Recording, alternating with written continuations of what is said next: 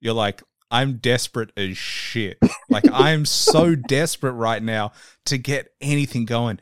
And even K-Fed, I think that's what we called him here in Australia. We couldn't be bothered saying the whole name. So even even K-Fed, you get a call up and you're like, mm, pass. Hip Hop Hustle podcast, man. You heard it here first.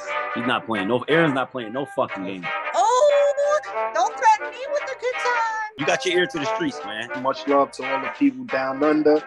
And make sure y'all follow the Hip Hop Hustle podcast, man, because they're giving y'all nothing but the real shit. But yeah, man, appreciate the intro, bro. Yeah, let's do it, man. Let's kick it off. Shout out to the whole Hip Hop Hustle podcast. What's up with it? It's official. For the first time ever, we have Hip Hop Hustle podcast merch. From hoodies to t shirts to hats and even slides. Go to the hip hop hustle podcast.com to get yours. Yo, I saw you had Rick Hyde on here too. Yeah, yeah. I was actually going to mention it in the intro, but um, yeah, had Rick Hyde. Uh, I'm Young World as well, also was on the show really early on. So yeah, we've had a few guests I noticed that we've both worked with. Sick. Yeah, that's super cool. Yeah, both uh Buffalo guys, you know, and I have roots to Buffalo, which is kind of how like we all got connected. Well, I'm definitely going to have to ask you about that then because um, I also saw you got a track with Benny the Butcher as well, um, and you remixed one of Tech N9ne song. So there's like as much as you're a DJ producer in house, there is some hip hop roots as well. Um, so I always love finding those little seeds that link to the show. But it's an absolute pleasure to have you on the show. The one and only DJ producer, the man who does it all. Uh, Bijou is on the show, and man, I appreciate it because you're really busy. I mean, you're touring, you're making tracks. You've already dropped like three tracks this year. I think the most recent one was The Way We Touch. Uh, and then yep. you've got uh, Pay. you've got uh, Moneybagg, Back It Up. Like it's, it feels like you've got really great momentum. You know, we're, we're now close to the midway point of 2023, but it feels like there's really good momentum heading into the back end and then obviously to 2024. Totally. Yeah, those tracks, a lot of them we were sitting on for quite some time. Like Moneybagg, we were sitting on for like a year, you know? Like we almost had the vocal dropped off that because we had been waiting for so long. The way we touch is like two years old. And we just been kind of reworking records and like the release schedule is done for the entire year, like the entirety of it. Like I got a track coming out this week on Thrive with this uh, vocalist named Purple Velvet Curtains, this rapper from the UK. Um, next month, there's a remix that's coming out for the Funk Hunters out of Canada. Monstercat release in August. Got a couple more things on Night Bass. Like, so I'm kind of already. I'm working on like a bigger project right now that's gonna come out early next year and that's kind of like halfway done right now and i'm figuring out what the next steps are going to be. So there's a there's a lot in motion like i i think i re my fault i think i rescheduled this like twice just because like i was so busy like i was in la and i was on tour and i was in new york like i was all over the place. Which is very understandable though. Like when you're trying to figure out where you are when in the yeah. middle of doing interviews this is like the weird thing of like my part of it is like i got to catch you all in the middle of enough time for you to be able to sit and focus and be yeah. able to concentrate because like like you said your schedule is crazy right now like the amount of stuff that are going on like for you to even have the ability to sit down and go okay i can focus for an hour an hour and a bit to just talk about the things i need to do and not actually get anything done mm. is really well i always appreciate it yeah, I mean, I like doing this stuff. It's fun. Like, dude, I had two meetings already today. When we're done, I have to go to the merch warehouse to finalize like the new merch design. So like, it never ends. It's we're in June.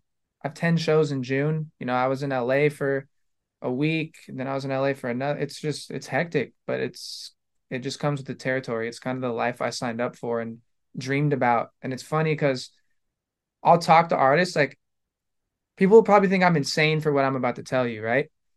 Artists will be like, yo, I want a tour, I want a tour, I want a tour. And I'm like, are you sure you want to do that?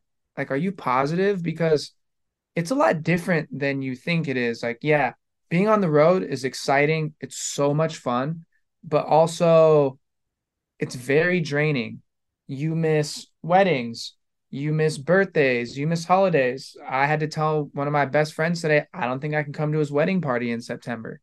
You know, like there's an extreme amount of sacrifices that you also have to make to live this life, you know, and it's it's difficult, you know, like sometimes you feel terrible for those things that are happening in personal matters, but it's like, yo, I don't know how long I'm going to be able to do this. It could end tomorrow. So I got to do what I got to do. I think that makes sense though, because yeah, I think when you're young, you think that the touring life is all that matters because Mm-hmm. you don't really have perspective on your personal life. You don't have perspective on momentous occasions that happens with the relationships that you have. And then as you grow, as you get older, as connections become deeper and more valuable to you, then all of a sudden you realize the true sacrifice. Because I think what people see is just the stage time. They just Yeah. see you on stage, lapping it up, having fun, but they don't see the fact that you have to get off stage, deal with sound, deal with stage, deal with like travel. Where are we going to go next? What does accommodation look like? How do we deal with the team? How do I make sure I continue all my like working relationships and then perform the next show at the same level that I did my last show? It's really, really difficult. And like in May, this is crazy because like I'm in Phoenix, Arizona, right? My AC went out at my house. Damn. And we're talking like Arizona summer where we're like above 100 degrees Fahrenheit. I don't I don't know what that is in Celsius. America just decided to do it differently than everyone. Like we're the only people who do Fahrenheit, I think, other than Mexico and maybe South America. But like it's fucking hot, yo. And I had to live in hotels and my parents' house for like almost a whole month, you know? Wow. because it's I had to deal with my landlord, and then they had to deal with the fucking warranty company, and then the warranty company was taking forever, and then the AC company is like, "Well, we can't do anything until um we have the new unit in." Then the new unit came in, and another piece broke when they installed it, so like they fixed it after two weeks, and then it broke the same day again, you know, and I'm like, well, how am I supposed to? And the week before that, I was in LA for a whole week in a hotel. So I spent almost five weeks pretty much living in a hotel with a makeshift studio, trying to figure out how I'm going to make music in a hotel without being too loud. Meanwhile, I was like, this is the first time I'm publicly saying anything. I was going through like some health shit where I had to like go to the doctor and I almost fucking thought I was going to die and all this crazy shit was going down. And it's like, now we're in June and I'm like, cool. Um, I have 10 shows. How are we going to navigate everything? Like, I don't, I don't, those are the sides of things that people don't see. I think they forget that you're a real person as well. that that's what they forget. They I mean, they have this relationship with you of like what they see on stage, what they see on social media, and they forget that you're just like everybody else in the sense of like if your air conditioning breaks down, you you also have to like deal with annoying companies and like do, people who are like that's not my fault that's their fault and then your, your landlord and stuff like that. I think that's what people really forget is that that stuff doesn't go away. That stuff still exists for you. And only like the super rich they can only handball that stuff but still it happens. Yeah. like it's not like all your problems disappear they're just like also happening at the same time Yeah, and I don't want to say that like they're worse. Like I still have a home to live in, but like I still have to run my entire business. I sound like I'm complaining right now, which I shouldn't be because like life is good. Let me just say that life is really good. um, but like, yo, that shit sucked. I didn't want to deal with that. And here's what's funny is the week before it got fixed, the landlord approved the Airbnb, and I rented this Airbnb that was like this house from the 60s and it was up on this mountain and it was cool and blah blah blah. Get there, AC don't work. fuck So, but I like I like the point that like you bring up, like I'm just a normal person like everyone else, you know. I just have a job that is magnified where people look at me as something different, you know. So like when I meet people who are fans and they treat me any differently, like one of the first things I always tell them is like, yo, I'm just like you. I'm a normal person. I just do this for a job. That doesn't make me any better or any different from you whatsoever. Yeah, I think that changes on depending on scale though. Like there is a point where this is no longer like you're no longer a normal person where like the fame and the recognition gets to you. Like once you're at like Lady Gaga level, like you're when they say I'm a normal person, I'm like get the fuck out of here. You're not normal anymore.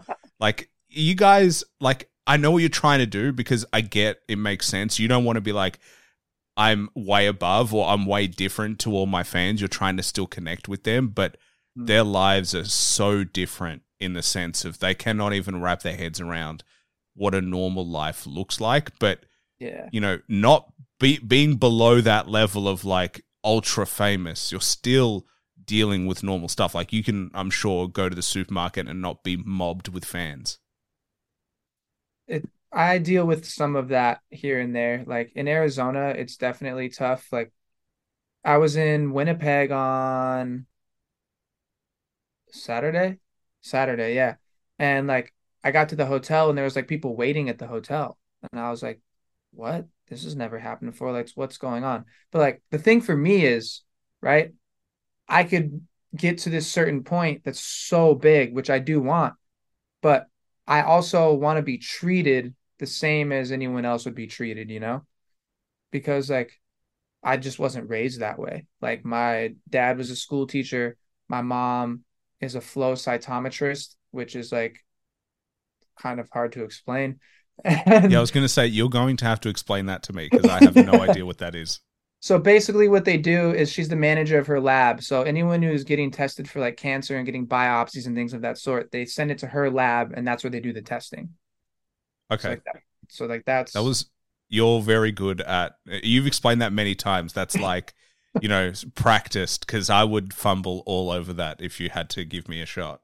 Yeah. I asked her. I was like, "Yo, what's the easiest way for me to explain what you do so that people will understand this because it's gonna happen?" And she's like, "Oh, I'm gonna have to think about that because it's not that easy to explain." And I'm like, "All right, just give me like the elevator pitch, super simple," and that's what it is. That's almost exact words. that is like scientist level response where you're like hey can i ask you a question they're like let me get back to you let me formulate first i need the the theory behind it and then i gotta come up with my original hypothesis we gotta test it out Yeah, and I'm just like, yo, like I don't I don't think that way. I hated school. Like I have an artistic mind. Just make it simple. so let me ask you have an artistic mind your parents obviously education is a big piece your father being a teacher your mother being in science how was that relationship of them discovering and you discovering your artistic nature and then realizing that you really didn't enjoy school that much Um, so my dad was in music for a really long time. Um, he was a manager. He still somewhat manages the bands that he was managing in the 90s as like Arizona local bands now. Like beforehand, they they almost got signed to Hollywood Records in the 90s. Like they oh, wow there was a lot of bands from Tempe, Arizona, where I'm from, that were getting signed to these major label deals. It was weird. It was like a breeding ground for like these rock and roll bands. And I, I obviously was a baby, so I don't understand it. But he still sings, still plays guitar. Like my brother's in town right now, and apparently they're like at the house recording some song. My dad's like, "Yo, your brother can sing. We got to make this song." And I'm like, "I've fucking heard him sing to a song in the car. That doesn't mean he can sing." But like so there is definitely a very strong musical background from my dad's side. Um but there's also like a sports background which is where i come from as well. Like my mom ran marathons my dad played college basketball. Like i played college baseball and played professionally. So there's i've lived like a lot of different lives and from like i guess a school standpoint i'd say grade eight was, or maybe even grade six is when everything changed because they moved me schools in fifth grade. And in sixth grade, I went to middle school. It was like a sixth through eighth, right? And my dad was a teacher there. And that's when like the trouble started. Yeah. You know, I was just like, I'm in the school with my dad's my teacher, like, fuck this. And I like got into graffiti and was super into graffiti and that whole realm. So that like kind of got me into hip hop. And I was like, yo, like this shit is cool. Like I want to do all this. And then I started getting rebellious, but somehow kept playing sports. So like dude, I did graffiti and was super into the graffiti world until age like 25 probably. Oh wow, that's long. Yeah, so from age probably 14 to 25, like I don't know if I can say this because of like legal shit, but like I I think- definitely Well, let me let me say, I, I have a law degree. I don't know how helpful it will be. I'm I've never been a practicing lawyer. Let me say that. So anything, any advice I give, no one ever listened to. But I'm pretty sure we can use this as like this is just you trying to tell a story that may or may that's not really necessarily true. Just to it's artistic. There's no admission of guilt here. yeah, there's no admission of guilt and there's no evidence, you know, but like yeah, definitely was very ingrained in the freight train graffiti world. We'll just say that, you know, with some people who were like very well known in that space. Um, and like in that time, like I discovered dance music because I was playing baseball and was just like, how can I combine house music and hip hop? Because like six years old, I was introduced to Tupac by like one of my older cousins. Like, yo, this shit is sick. And then I got introduced to dance music when I was 19 or 20 no 19 and then i was like how can i combine these things you know? And hadn't started producing hadn't really started djing yet but went to a show in 2010 yeah 2010 called uh, nocturnal texas. Doesn't even exist anymore. Massive rave in rockdale texas in the middle of nowhere. 40,000 people saw like armin van buuren Avicii, Donald Glaude, saw like Porter Robinson on a side stage at 3 p.m. And this guy's now like selling out Red Rocks. And I was like, this is the sickest shit ever. Went home the next day and like downloaded Virtual DJ, was like, I'm gonna be a DJ. And then it kind of there's a lot of crazy shit that happened between then and now. So it was just that quick for you? Like you just got the bug that like it was just like it clicked. It was just like I have to do it. Yeah, immediately. I've always been that way. When I find something that I really love, it just clicks. It was like that with graffiti. When I eh, discovered graffiti, immediately I was like, this is so sick. I want to do this. I want to do art. Started drawing every single day. Like I know my parents still have like my old black books somewhere, you know, and it the first introduction was I was playing baseball in the West Coast League. We were in Kelowna. I was 19 years old. We were out at these clubs. Uh, we're at this place called Cheetahs, which is like a Hell's Angels like clubhouse. It's like owned by the Hell's Angels, right? It's literally like a club, but also a strip club all in one. Like we're 19 years old in Canada. Like, yo, we're getting trashed. Like we can drink here. And we meet these girls and they're like, yo, we're taking you to this um what's it called? We're taking you to this like rave or this club with like EDM music. And I'm like, I don't know what that is, but like you girls are hot. Like, let's go. like, let's go have fun.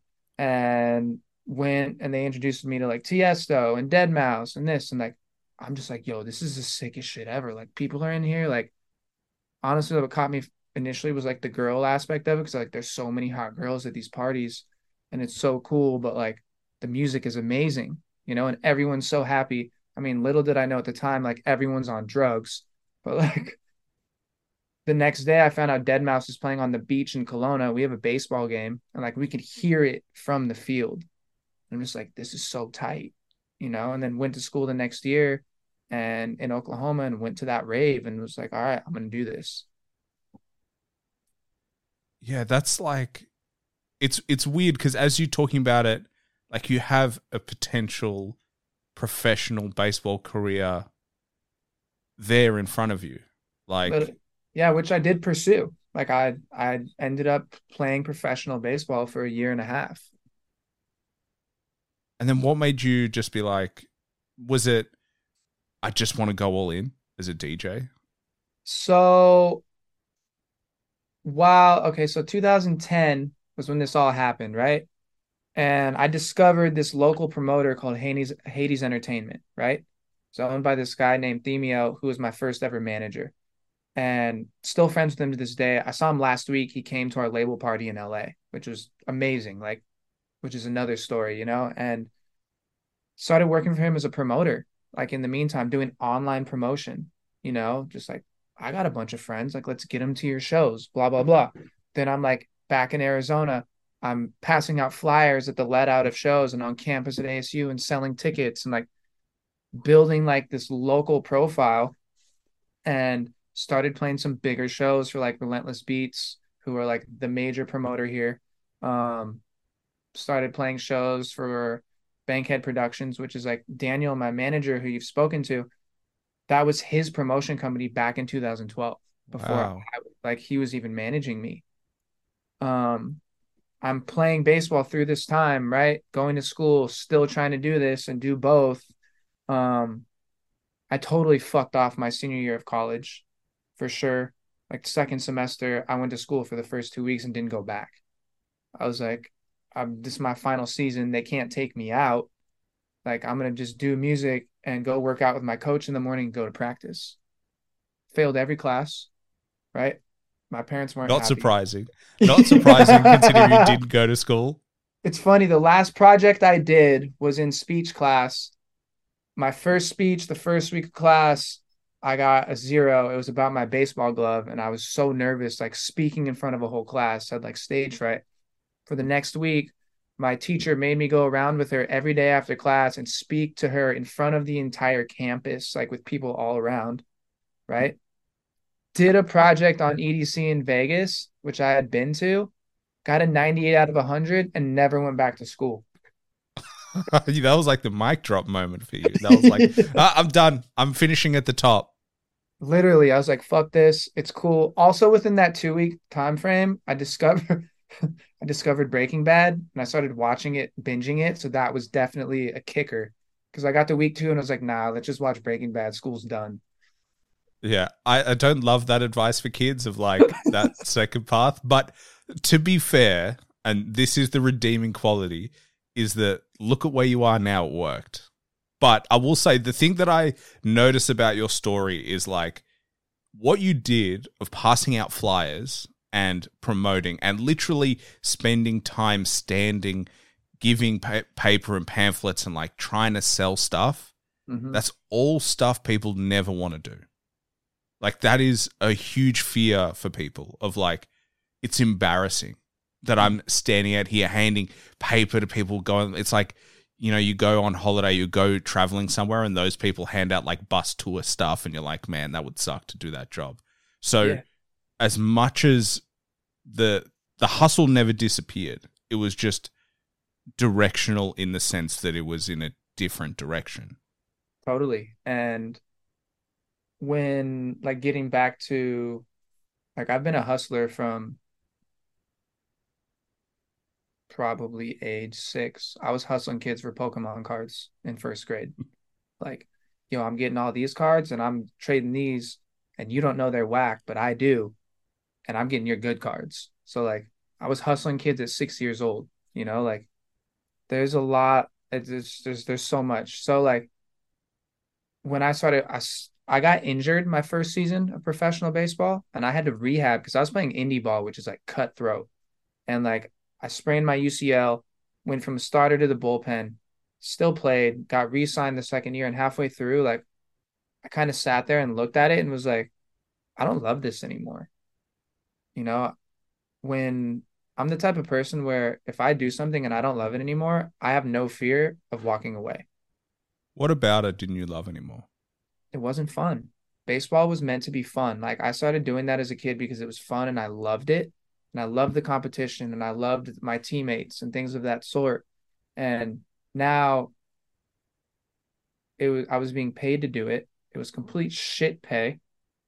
It's like money you can't even survive on. I'm 23 years old, living at my parents' house, which is fine with me. I'd live with my parents now if I could. And but I was so deep in music now from like a love standpoint that I fell out of love with baseball and was like, I think this is the next thing in my life. So one day I came to my parents and I go, look, I'm gonna retire from baseball next week. And there I was scared shitless. From age five, my mom and dad have been supporting me in this. Can legitimately say my dad probably spent his last dollar many times so that I would be happy and have what I needed to play you know? So, and here they are, and they're like, all right, cool, whatever you want to do next. And I'm just like, what just happened? Like, mind blown. I retire. Themio's still managing me. No, he wasn't. We had a falling out, right? Over some shit that happened. We had been throwing shows and I'd been helping him. Like, I'd built a pretty strong local following. Like, I could probably pull 200 to 250 people as a local at that. And I have no music out, just mm. a local DJ. And went to Thomas Turner, who was the owner of Relentless Beats, still is, and was like, look, here's what happened. Like, either you guys can ride with me or I'm gonna figure this shit this shit out either way. And he's like, all right, we'll ride with you. Two years, I got a shitty job working at Jersey Mike's. Good friend of mine. I'm like making sandwiches. Like, yo, I'm just gonna work here. I'm gonna figure it out.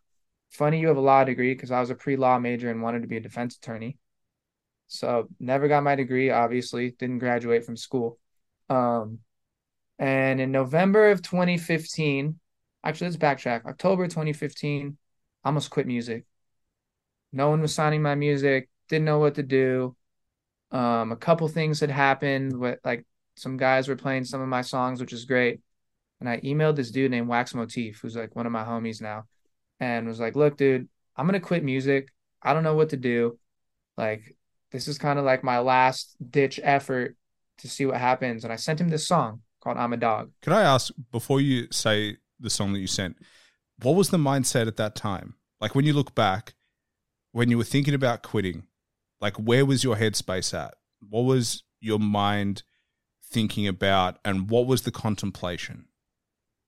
I'm 25. I'm still at my parents.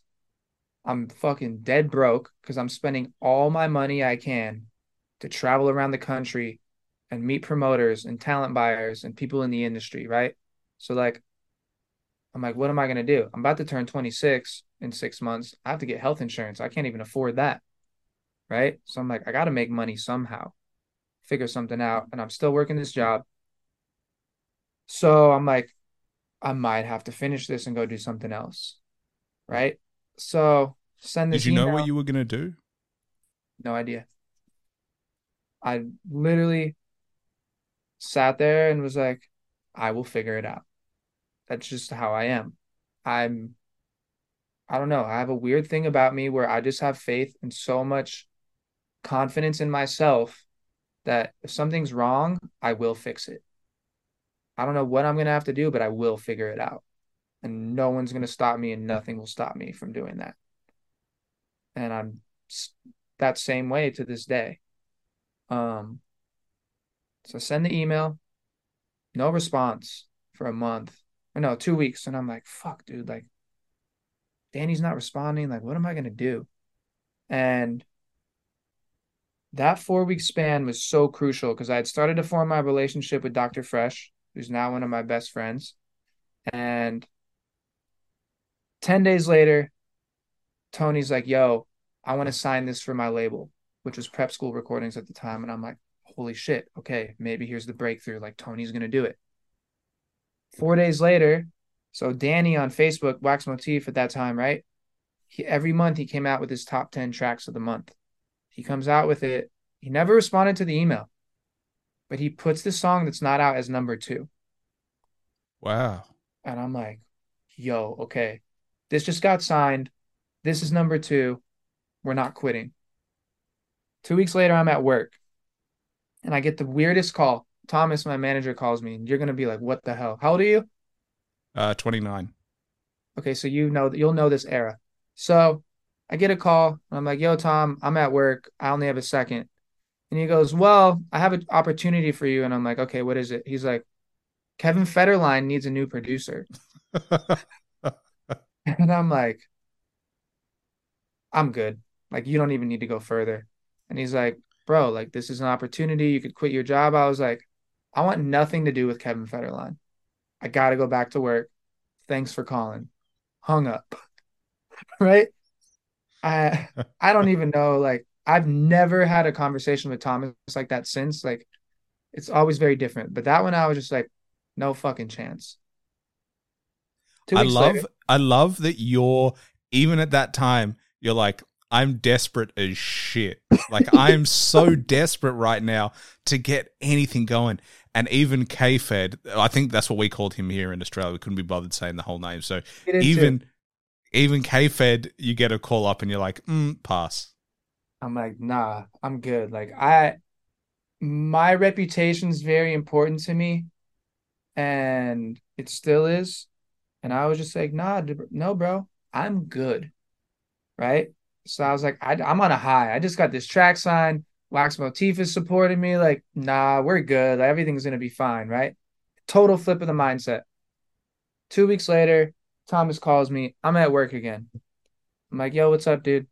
I'm at work again. And he's like, look, K Fed's to be in town tomorrow. And I like stopped him. I'm like, bro, I told you I don't want to meet him. I'm good. He goes, look, just go to dinner with us. Just meet him. At least come to dinner. And I'm like, all right. I go, yo, we're going to Steak 44. It's like the best steakhouse in the whole fucking city. He's buying. And I was like, I'm at least going to get a good meal out of this. You know? Well, he better be buying. I mean, you're working at Jersey Mike's. It would be rude as shit for him to be like, hey, man, you got to put up the money. so, so I'm like, all right, cool. Go to dinner. I meet the guy and I'm like, yo, this dude is so nice, so down to earth, so cool. That was the moment I realized that never believe what's on the internet or in the tabloids. And we agreed that day to work together for the next year. And that was like my break right there. And two weeks later, I quit my job. And I haven't worked ever since in a day job type space. so, how was it producing for him and DJing for him? So, um, I can't go into like super detail because there's like NDAs and shit. Um, I enjoyed it, to be honest. I only ended up working with him for eight months, um, out of the year. Um, I was very, very happy to get into a space where I could focus solely on music. Um, so for the next eight months, I spent two weeks in LA every single month working with him, and then I'd be home. I was literally sleeping on my friend's couch for two weeks straight. Shout out to Ryan for even letting me to do that. He's like still one of my friends to this day. And I was like, look, I'm gonna use this as a stepping stone. I go, I know I'm obviously not gonna be Kevin Federline's producer for the rest of my life. So let me do the best job I can and try to build my project in a space so that when this deal ends, if it doesn't continue, I'm in a space where I don't have to go back to a job. So, song gets released by Dr. Fresch. Great response. He's big at this point, you know, and he's doing really well touring. I'm getting support from him. I'm getting support from Wax. I'm creating these relationships with other artists in the G House world, like Vanilla Ace, Amine Edge and Dance, Clyde P, these guys who are like Destructo, like these guys who are in that realm, you know? Like, dude, at that time, Destructo was like doing shit with YG, and I'm just like, yo, like, this this dude's fucking lit. Like, I want to be associated with him. So, fast forward to March of 2016, Miami Music Week. I'm there just networking, have no shows, doing everything I can. Dr. Fresch is there and he's like, yo, come to the Bygore party. Pulls me, he's like, you're tour managing for me today. And I'm just like, whatever, Tony. Like, I'll literally do anything right now. I don't care, you know? And plays the show. And I'll never forget this because it was like a turning point. On the car ride back, because he's playing trap music at this point, like in the original Dr. Fresch sound is like G House. And that's like what I discovered him as he's like, you know, he's like, I don't love this trap shit. He's like, I want to get back to like the original Dr. Fresch sound. And I'm just like, cool. He's like, let's collab. And I'm just like, whoa, what the fuck's happening? Like, this is sick. Right. and like in those situations, when you just come from a party, people will say things like that. And 95% of the time, nothing happens. Right. So I get back from Miami the next Monday. I had the song called, called Hello that I had already finished. Wax is playing it, Destructo's playing it, Malaa's playing it, right? And this was a point where I was getting a little bit of momentum. So a little bit of selfishness of like songs I wanted to collab with people on started to come into play. And this song was getting a lot of hype. And I was like, fuck, dude, like, I don't know if I want to give him this. Like, it's pretty much done. And all these guys are playing it. Like, I don't know if I need him to be on it. And I don't know what it was, but something in me just said, fuck it, send it to him. And I send it to him, and he's like, holy shit, this is insane. He finished it in like two months, and we put it out. And the first, the week it came out, it came out in May of 2016 on a Tuesday. And then on the Friday, this is before like this crazy like Spotify pitching era and shit. This is when SoundCloud was popping and put the song out. Then on Friday, I had my first ever release on Night Bass. So in a four day span, the two biggest records of my entire career come out. And I'm just like, what's happening? And a week later, I started getting offers to tour, like out of state. And I was just like, whoa, like, dude, Dillon Francis started playing Hello. Don Diablo played at Main Stage EDC and it was on the stream. All this crazy shit happened. And I was like, what's going on? Like, seven months ago, I was like, fuck this. I quit. And shit has just been insane from then. Isn't it funny though that you need to feel that moment? Like you, uh, there's there's always a turning point in in like the hero's journey or the person's story where it's like you go all in and it doesn't work, but then you stick it out and you Mhm. keep going and like you have the contemplation of quitting. And I I constantly find this the successful people are just the ones who don't quit. They just kept going. Like how many times would people have quit in your shoes? So many times. Yeah, people do it now, and it's funny because like by this time, Thomas is managing me. He's bringing Daniel on the project because he hired Daniel to be a buyer at RB, and he's like, part of your job title is going to be to manage Ben day to day. And I already have a great relationship with Daniel, so I'm like, fuck it, let's go, right? So that summer goes great. Play like 12 shows over the three months, and I'm just like, yo, this is amazing. Like I'm starting to make a little bit of money. I'm meeting all these people. We're releasing great music. And then like the fall comes around and I'm like, yo, I got all these big tracks coming out, like three, four hundred thousand streams on SoundCloud, and everyone's playing them and this. And I'm like telling Thomas, like, yo, why isn't an agent signing me? Like we're talking to a few agents and all of them are like, oh, he's not ready. Right. This story's crazy because no one had done this at this time. And he's like, yeah, they just don't think you're ready. And I was like, I literally go, yo, fuck them all.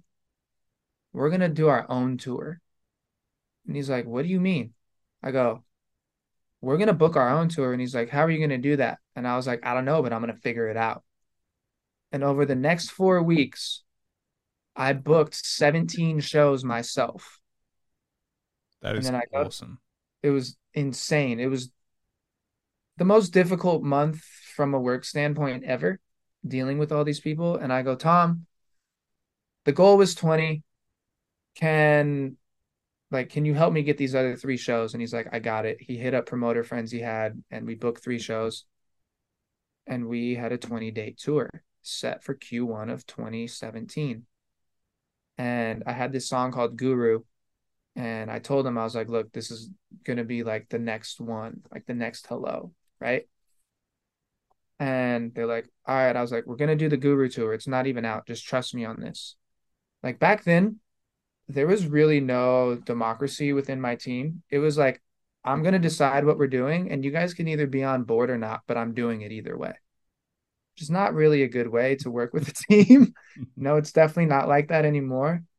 But they trusted the vision and we put the song out on December 7th of 2016 and in 24 hours it did 100,000 streams on SoundCloud Wow. and just went absolutely insane. And a week later we dropped the tour and every single agent we'd been talking to called Thomas and was like, "Who'd you sign with? Like who did this tour?" And he's like, "Didn't sign with anyone. We uh did it ourselves since you guys didn't want to sign us." And they're like, "Wow, we didn't like see the demand." And we're like, "Yeah, what you didn't know is over the past 2 years he's been traveling the country meeting every single possible talent buyer he could. But we didn't have to tell you that. You just didn't trust us." So I told Thomas make him wait.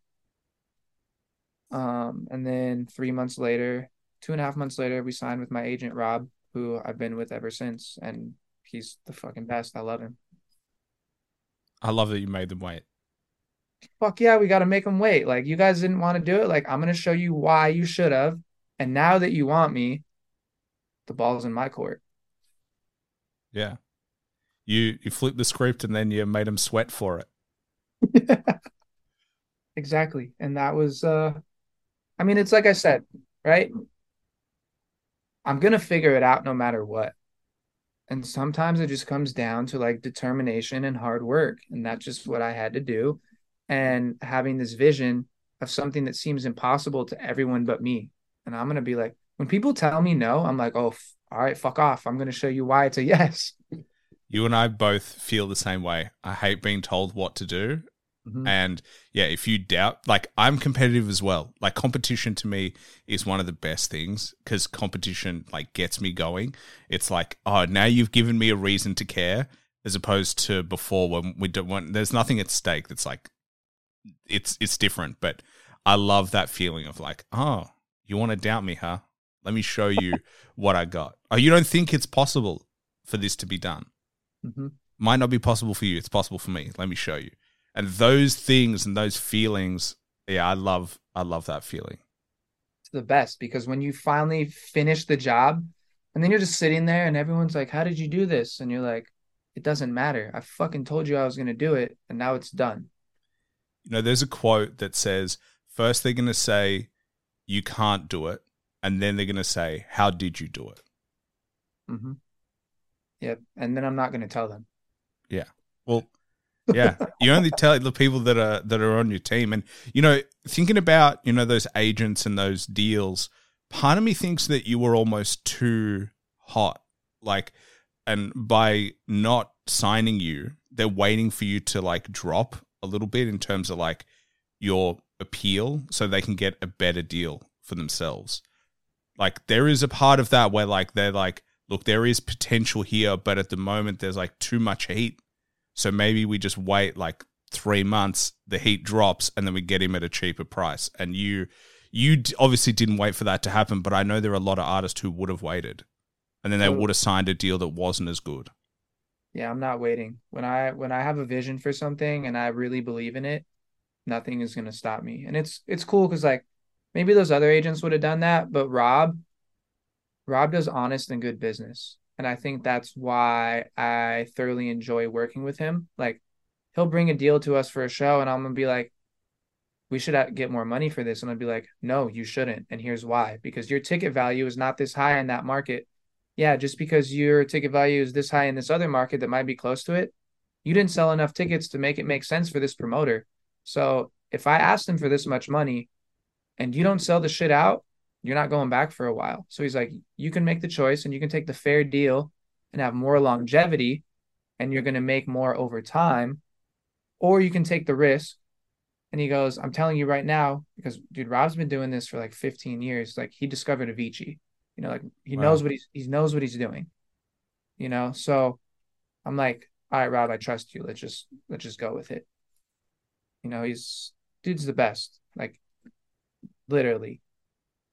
Yeah, the value of good representation and good team cannot be undersold. Like, it is crucial to your success. 100% because you can only go so far by yourself. You know, it gets to a point where the workload is just too much. You just can't. Like, how am I supposed to field offers, right? Pitch myself to all these promoters who I don't even know, right? Make the music, manage the music, manage the day to day, and the it's just not. It's not reality, you know. That's that's not really a reality to do it on your own. Yeah. Yeah. Can I ask something that that I've always been interested in in house music and in DJs is like the drop. The drop is like key to the feeling of like f- you need to build the the anticipation of the drop and there is something about you know you build you build and then there is no drop and there are definitely songs that do that. But what is it about a drop to you when you're making the music and when you're thinking about it that it does? And, and what is that feeling like? Because you're obviously seeing a crowd respond to it. Like what do you think that is for for when people listen to it I think it gives them a feeling. This is a good question because now when I send people music, I'm like, yo, what do you feel when you listen to this? Because I don't want to know what they hear. Like, I know it's God, sounds like such a fucking douche saying this. I know it sounds good, but I want to know what you feel. Right. And I think it's that feeling like when something drops, you get goosebumps. And there's only certain things in the world that can do that for you. You know, like maybe some insane part of a movie or a song, you know? And when the song drops, I want you to get a couple different feelings, right? If it's like dark and grimy, like we're gonna go into like the West Coast Mac Dre fucking thing. Like, I want you to have a fucking thiz face on, like, oh my God, like, what was that? Right. But then there's certain aspects where, like, if I'm working on something that might be houseier and more vocal driven, like, I'm thinking about it right now and I'm getting goosebumps, right? Like, I want you to get goosebumps when that song drops and you're just like, oh my God, this is one of the most beautiful things I've ever heard in my life. You know, so like that drop is where the energy comes from and it kind of like drives you forward. And the whole purpose of it is like, for me, from a musical standpoint, is to bring everyone together, you know? I love how music brings people together and creates a space where people don't think about anything, don't worry about anything, and they're just lost in that space of the music. And I feel like that is exactly what I want every drop that I have to do. If that makes sense. Yeah, I think drops are so unique. Like I know I feel it. Like the build up of a drop, like you can sense it coming and the crowd can sense it. The crowd knows that something's going to happen. You don't like even if you've heard the song before, you know it's coming and just that sense of anticipation just gets everyone tuned in. It's like the the ticking time bomb. You know that it's coming and but because you know it's coming, that's the fun part. Mm-hmm. And so that's why I think that's why fake outs really work as well cuz like you there's obviously so many videos of of uh, DJs doing fake outs, and you hear the crowd go, "Oh," and the whole crowd communally sighs. And mm-hmm. I think that there is something, as you said, really cool about having a crowd of people feel the same way simultaneously.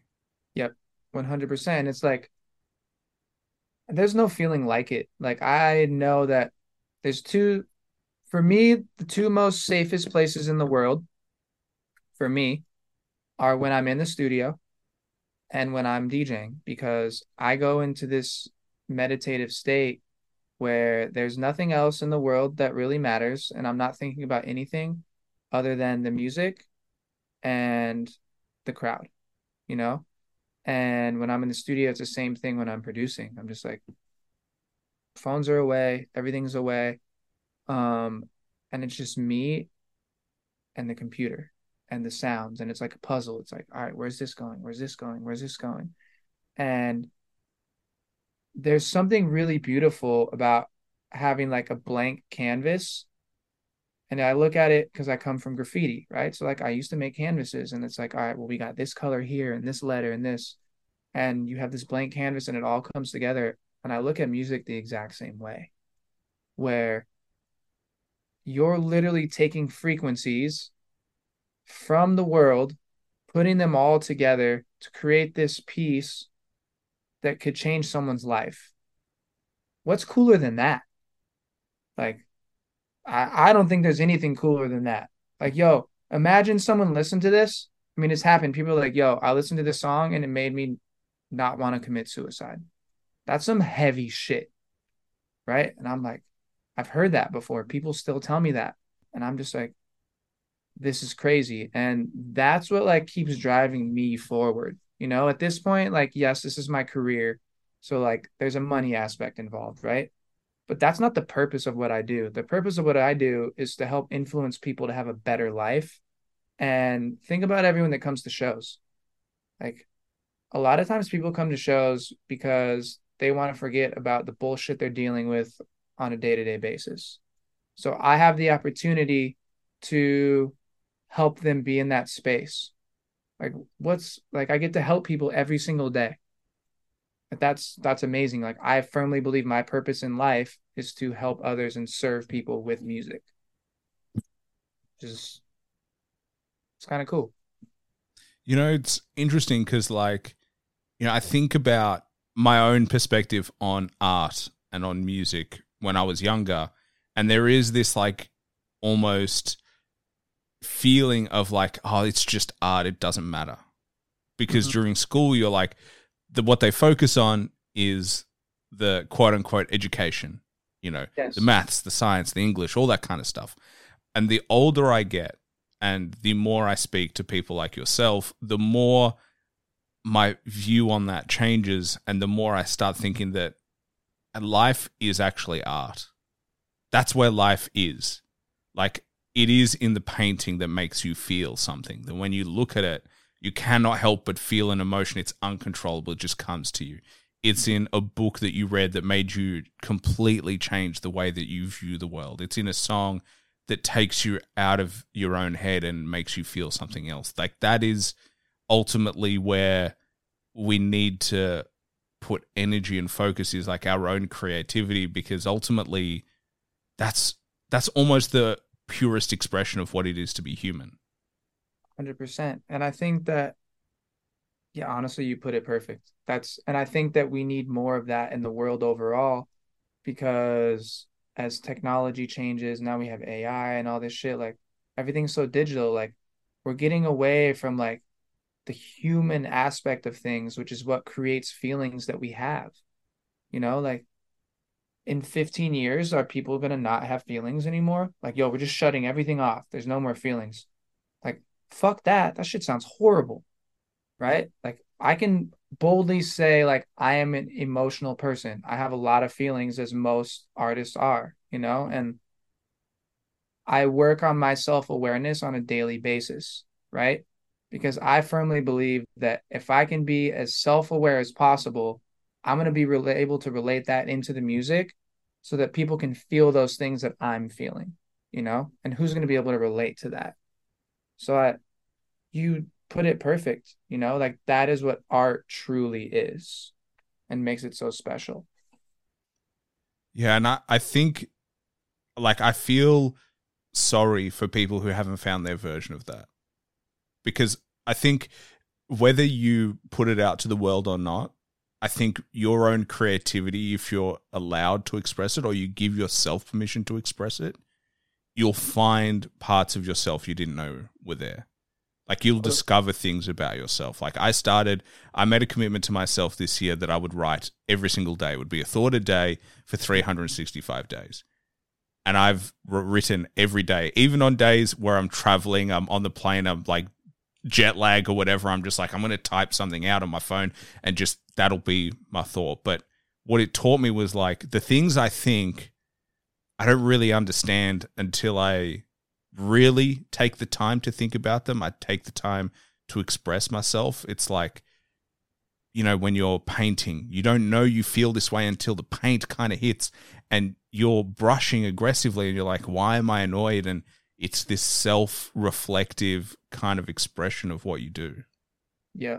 I'm going to challenge you a little bit on this because you kind of struck me when you said you feel bad for people who haven't found that space yet, right? I think it's an empathy of like, Okay. Like- Only because, like,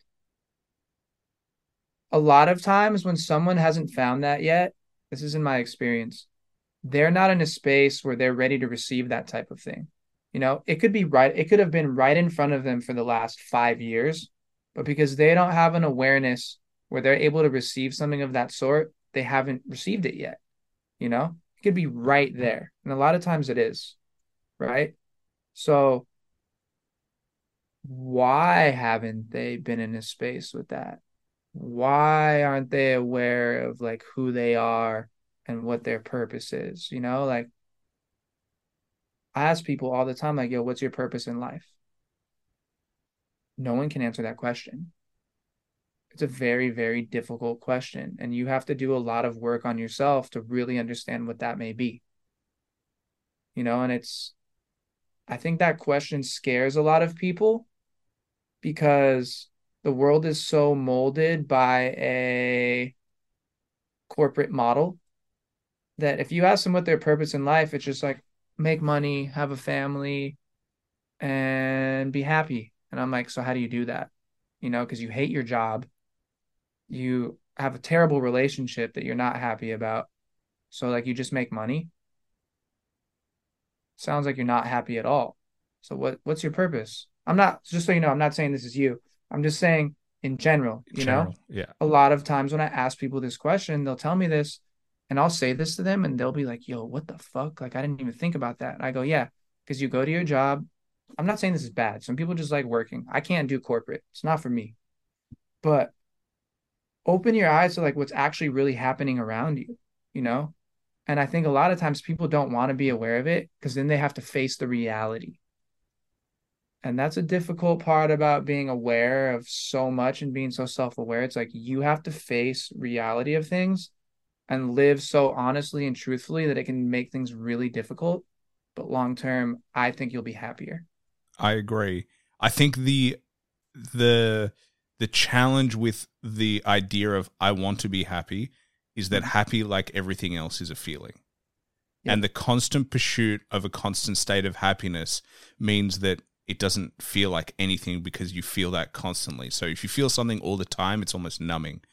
And then the opposite. So when you feel sad, it's a huge swing of like, oh, I'm sad, and it feels so different to being happy because you're only focused on happiness that you you'll never find that balance. But I think, as you said, being self aware. So I think content and peace, being peaceful with your emotions, is a way better place. And I I agree. I think that the happiness mindset is a function of our society in the sense that it promotes capitalism in a way where if I'm always wanting to be happy and I feel happy when I buy something, well, then I'm going to constantly buy because I'm always wanting to be happy. And I think if we take a step back and be like, I want to be okay with feeling sad and I want to feel okay with being angry and I want to feel okay with being happy and know that it's a spectrum of the waves that I will feel throughout my life, but I can get through them all is a way better place to be in. And if you can add purpose in there, then you will find that life is actually pretty enjoyable in general throughout the lived experience. I have nothing to say, but you are 100% right.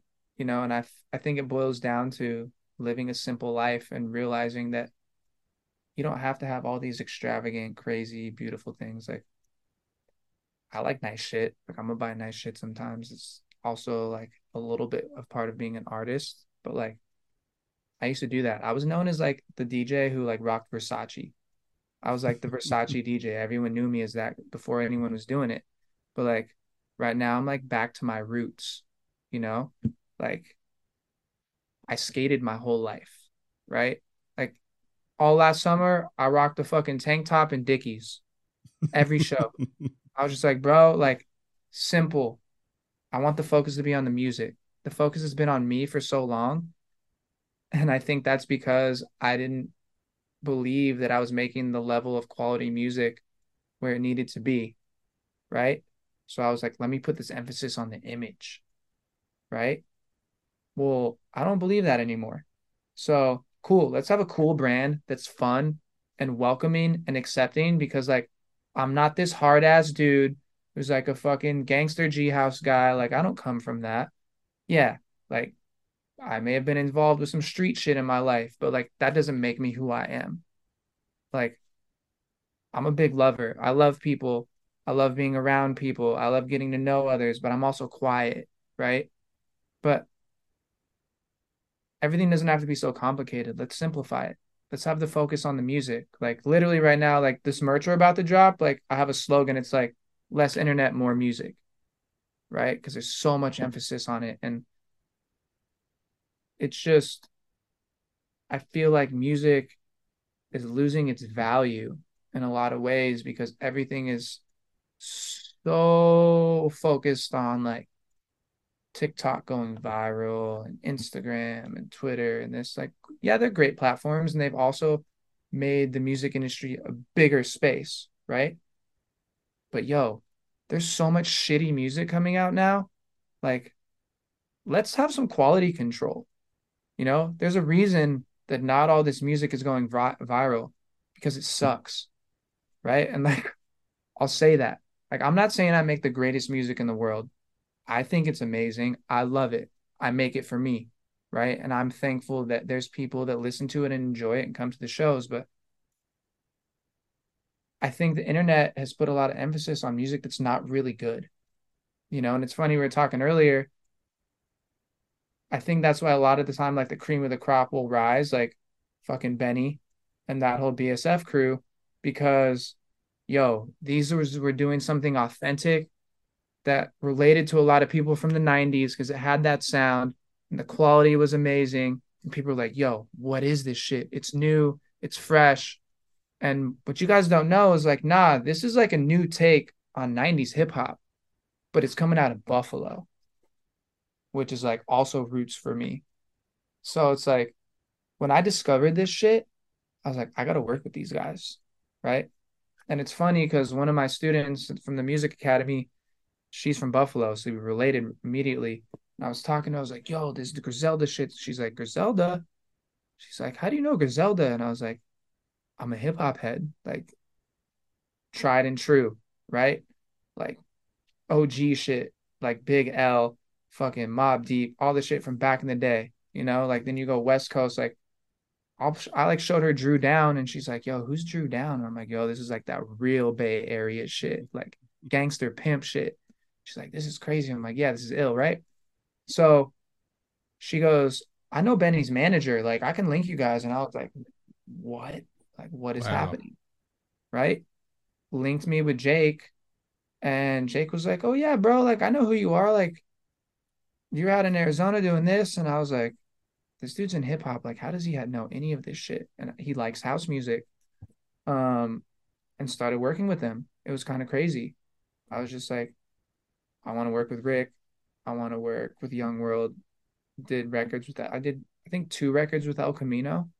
Yeah. Um, the one with Benny, like, and like, it's funny because like one of their homies, Hezzy, was like, "Yeah, bro, like you're the EDM BSF," and I was just like, "What? This is crazy." I don't, I don't, I'm not claiming that because I Well, just- I would claim that so much. The Black Soprano family. To be honest, though, when I was talking to Rick Hyde, he was like, "When you get the the gold chain and when you get the Black so- Soprano family, that's when you know you're really part of part of them." But yeah, that is so cool. It's like, yeah, it it's this weird world of like, and you know, you mentioned people that I love. Big L to me is one of the like most underrated rappers right now. Like in the sense of he's been gone for a long time. Rest in peace, Big L. But like it's been over 20 years since he's passed. And only true hip hop heads know. He has he had released one mixtape when he was alive, and then he had another album when he passed away. But like that's it. That's all we got. And then it was like but then people forget and I agree. I think the the great thing about you know Benny and and the whole crew and and the type of music they make is as you said it was genuinely a new take on something that has a lot of historical meaning to a lot of people Mhm. and it was focused on making their music not making music that will pop off and there is a huge difference between that pursuit Exactly. And that's why I wanted to bring that up, like because of what we were just talking about, you know? And I was like, these dudes are making shit that they love and they believe in. To me, that's cooler than like the fucking TikTok song that just popped off. Like to me, that shit's lame, right? And like it was even cooler like when I finally met them, like they brought me in like one of their own. And like it was cool. Like they they came out to Phoenix, um, and there was a Dirk show out here and I hung out with the whole crew that day, went to the studio with Rick, recorded a bunch of records, um, met them, met Benny, and they were all just like, yo, you're the guy that's been doing this, this, and this. And I'm like, yeah. And they're like, cool. They were there for two days. Yo, I took them to a fucking EDM show. wow Right. what was their reaction like Yo, at first, because like the first day we had to do the hip hop show, right? And they're like, yo, what's going on tomorrow? I was like, yo, I got this thing planned. Gordo, who used to be Carnage, um, is in town. Like, it's my team show. Got to set up with the table. Like, everything's taken care of. I was like trying to host these dudes and like trying to like prove myself. And what's what's hilarious is the day before they got there, I was dating this girl that lived in San Diego, and I was on my way to the airport to fly to go see her, spend the weekend, and Rick called me. and was like, "Yo, we're gonna be in Phoenix tomorrow. Like, let's link up." I was like, "Cool, I'll see you tomorrow." Called her, was like, "I ain't coming."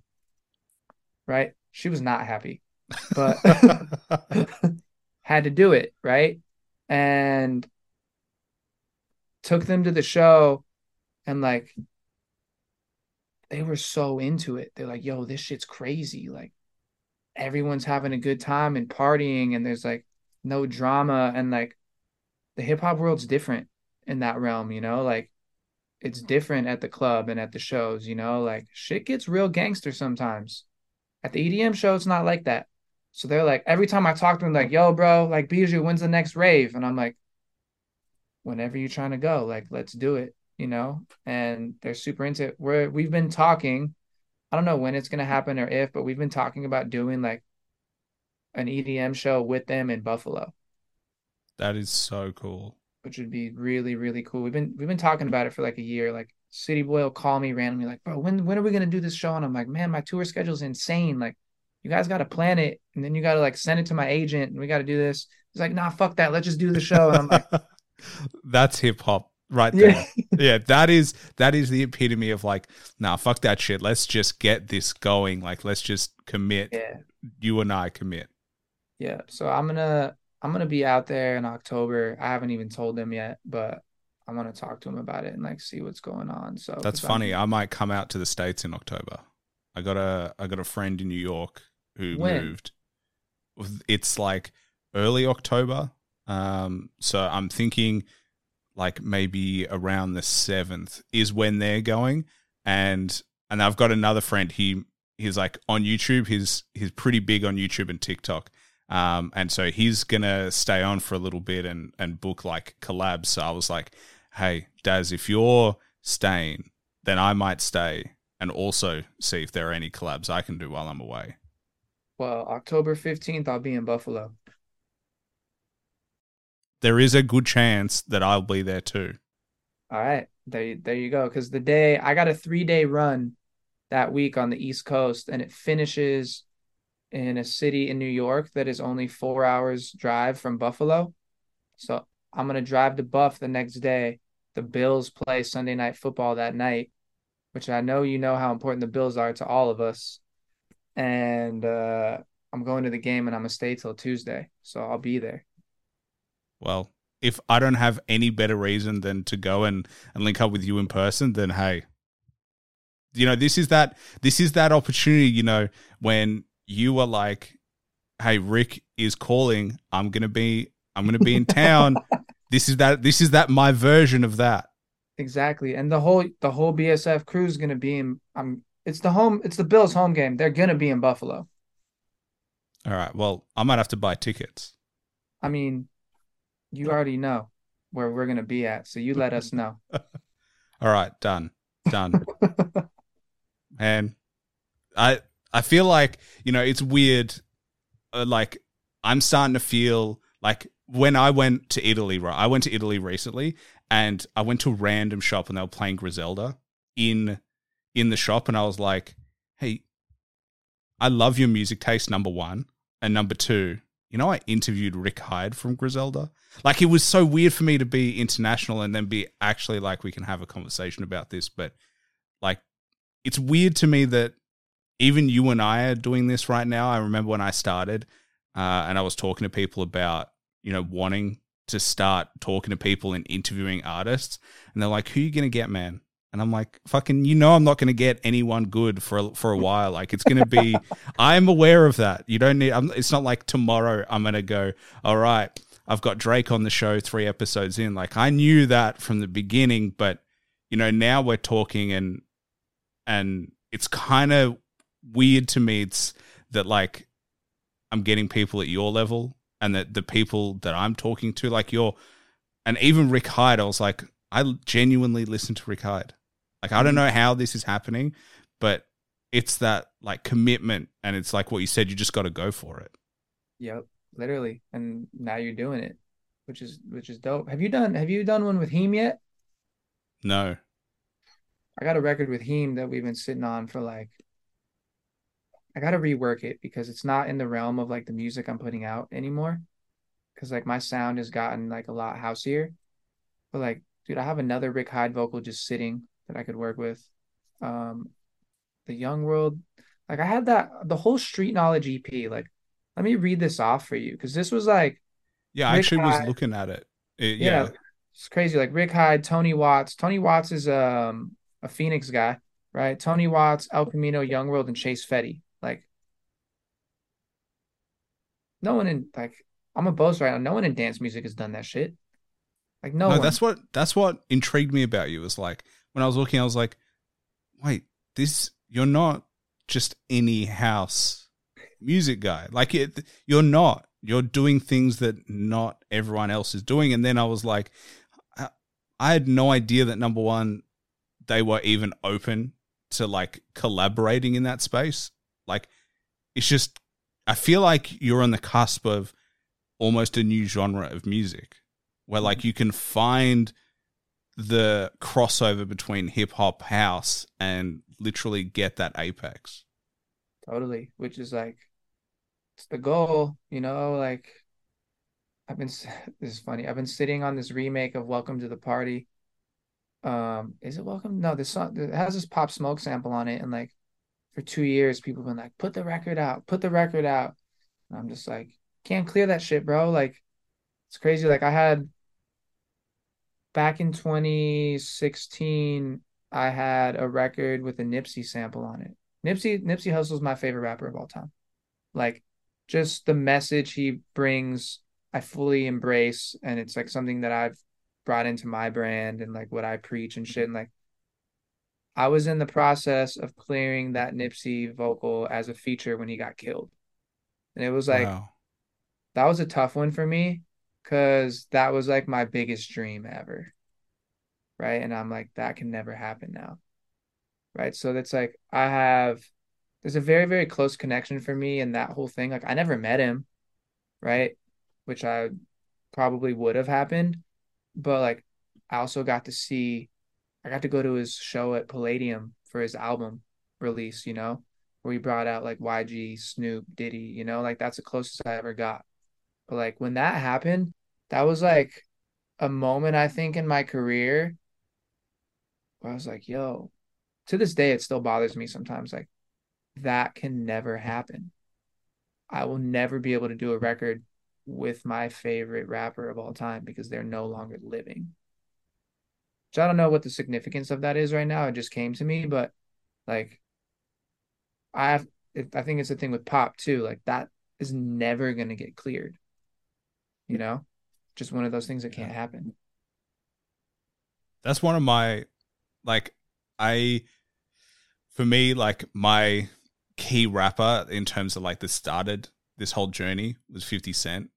And I don't know how I'll react when he inevitably passes. I hope it's not for a long, long, long, long time. Yeah. But I don't know what that would be like. Like I haven't lost anyone that was so significant to me yet. And I like I know that that will happen. I love so many rappers that are no longer with us, but they were like I didn't even know about them until after they passed. So it's like this weird relationship, but yeah, it, it must feel or it must have been shocking in that sense of like how close you were, what it meant, and like for your favorite rapper genuinely to pass away suddenly, like just that, that like emotionally, it must have been really difficult.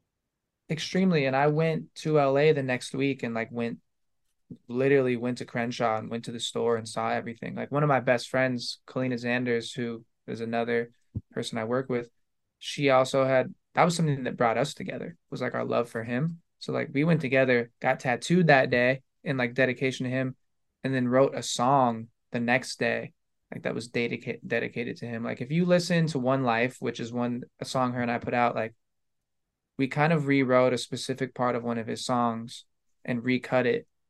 And like her and I have that bond forever, which is cool. But like to have that like just pulled out of your grasp, yo, that shit sucks. Like, like I've been working so hard for so long at this, and like it's selfish of me to say because like yo this person literally lost their life right? And like family members and things of that sort but i can't really i can't relate in that sense you know? But like something that i wanted my entire life was pulled out of my hands. I can't say my whole life but since i started making music and became a fan of his so for like seven years you know like you're working towards this goal and then it's just gone. It's just like it's crazy. You kind of just got to keep pushing. It's like one of those things where just figure it out. But what was cool was that led me to this rapper named marco xo who i discovered who ended up being on the song and i formed a new relationship out of it you know? So maybe that was supposed to happen for me in that sense. Yeah. just cool Yeah. I think sometimes it's also good for people to just be influences on you. Yeah, like, dude, Nipsey's such a good influence in so many ways. You know, like that dude had such a business mind. He read so many books. Like, if you can go to like, you can Google it. There's a list of every book that dude read, and it's crazy the books that he read. Like, do you remember when he did? Uh, he had the album that he sold for a hundred dollars. Yeah. Do you know where where that idea stemmed from? No. All right, so this is this is the final. I'm gonna leave you with this. All right. And then I have my last question that I finish on, and then we're we're good. Cool. So I don't remember the name of the book, right?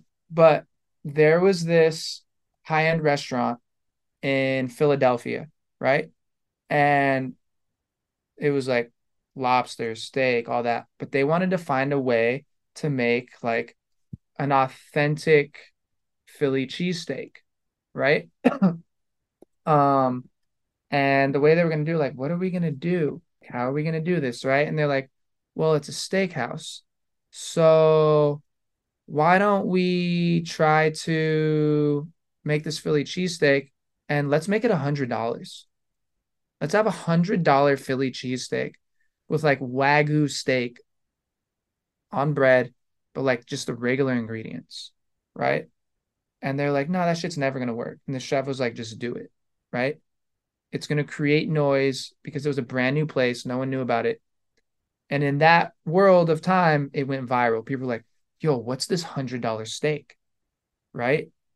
Like, we gotta go try this thing. A hundred dollar cheesesteak, that's absurd. like you can get it for five bucks. It can't be that good. And it was this huge thing and put the restaurant on the map, right? You have this outlandish idea that no one, this brings me literally back to the beginning of our conversation. So I'm bringing it back to the beginning. This brings it back to this outlandish idea that no one thinks can be real or that you can ever accomplish.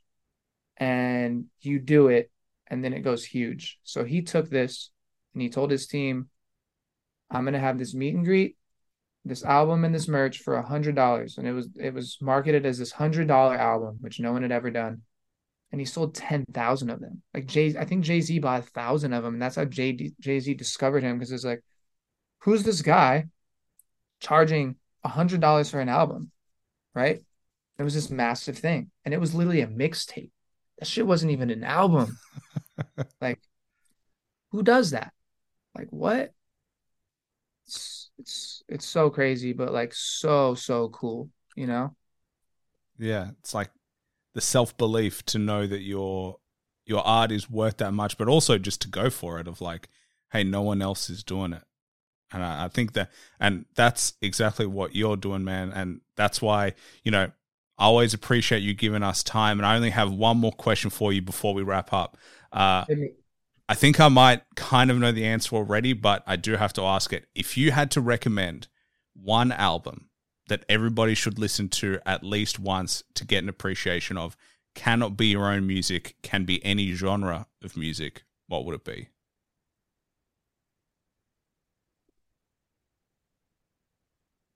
you're making it very difficult for me right now Well, it's the joys of hosting your own show.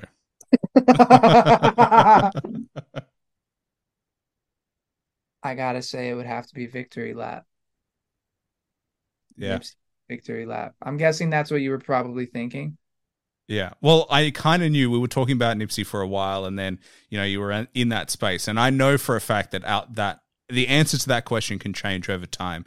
It was just like in this moment in time, how you're feeling of like just something that people should appreciate. But it is a fantastic choice for a project. I think so too because it's a very very inspiring piece and like I'm very in the world of spirituality, which we didn't have time to go into today, but like if you go to my Instagram like I got away from it for a while and kind of lost myself and within the last 6 months I found that space again. And if you go to like my socials now, you can see that that's been very much implemented into what's going on with my music and what I'm pushing right now. Like it's an extremely extremely positive message and it's crazy because like I was at shows, I didn't I didn't know like people really care about it. Like it's cool, people comment, but like I'm at shows now, people like, "Yo, thank you for everything you're saying on the internet. It's such a great change from all the bullshit, and we appreciate you being so positive." And I'm just like, "Oh, that's cool. I didn't even know what this was doing, but I'm glad it's helping people." Yeah. I mean, it definitely is, man. And your music is helping people. It's therapeutic. And I'm excited to see what you continue to do. I know you've got the schedule release for your drops for the rest of the year. You've got an album and project you're working on. Um, so yeah, it's I know it's only going to continue and I appreciate your time. For anyone who hasn't checked him out, make sure you check out his socials, make sure you check out his Spotify, make sure you support. You've got merch coming out as well. Uh, you had him. you would like had a music academy we didn't talk about. So good Yeah. excuse for for us to do this again, man. But it's been an absolute pleasure. Thank you, and thank you for having me. Is there anything else you wanted to to plug or shout out? Nah, I'm. I mean, just shout out to everyone who fucking supports what I do and has been along for the ride. So I'm very, very appreciative because like without the fans, like you can't do this. This doesn't exist. Agreed. They keep us going. Hell yeah, keep it moving like an 18 wheeler. Thanks for listening to the show. Please like and subscribe and follow me on Instagram at the underscore hip hop hustle for upcoming podcast news. Also, don't forget to check out my Patreon under hip hop hustle for exclusive content and to help support the show. Bye for now.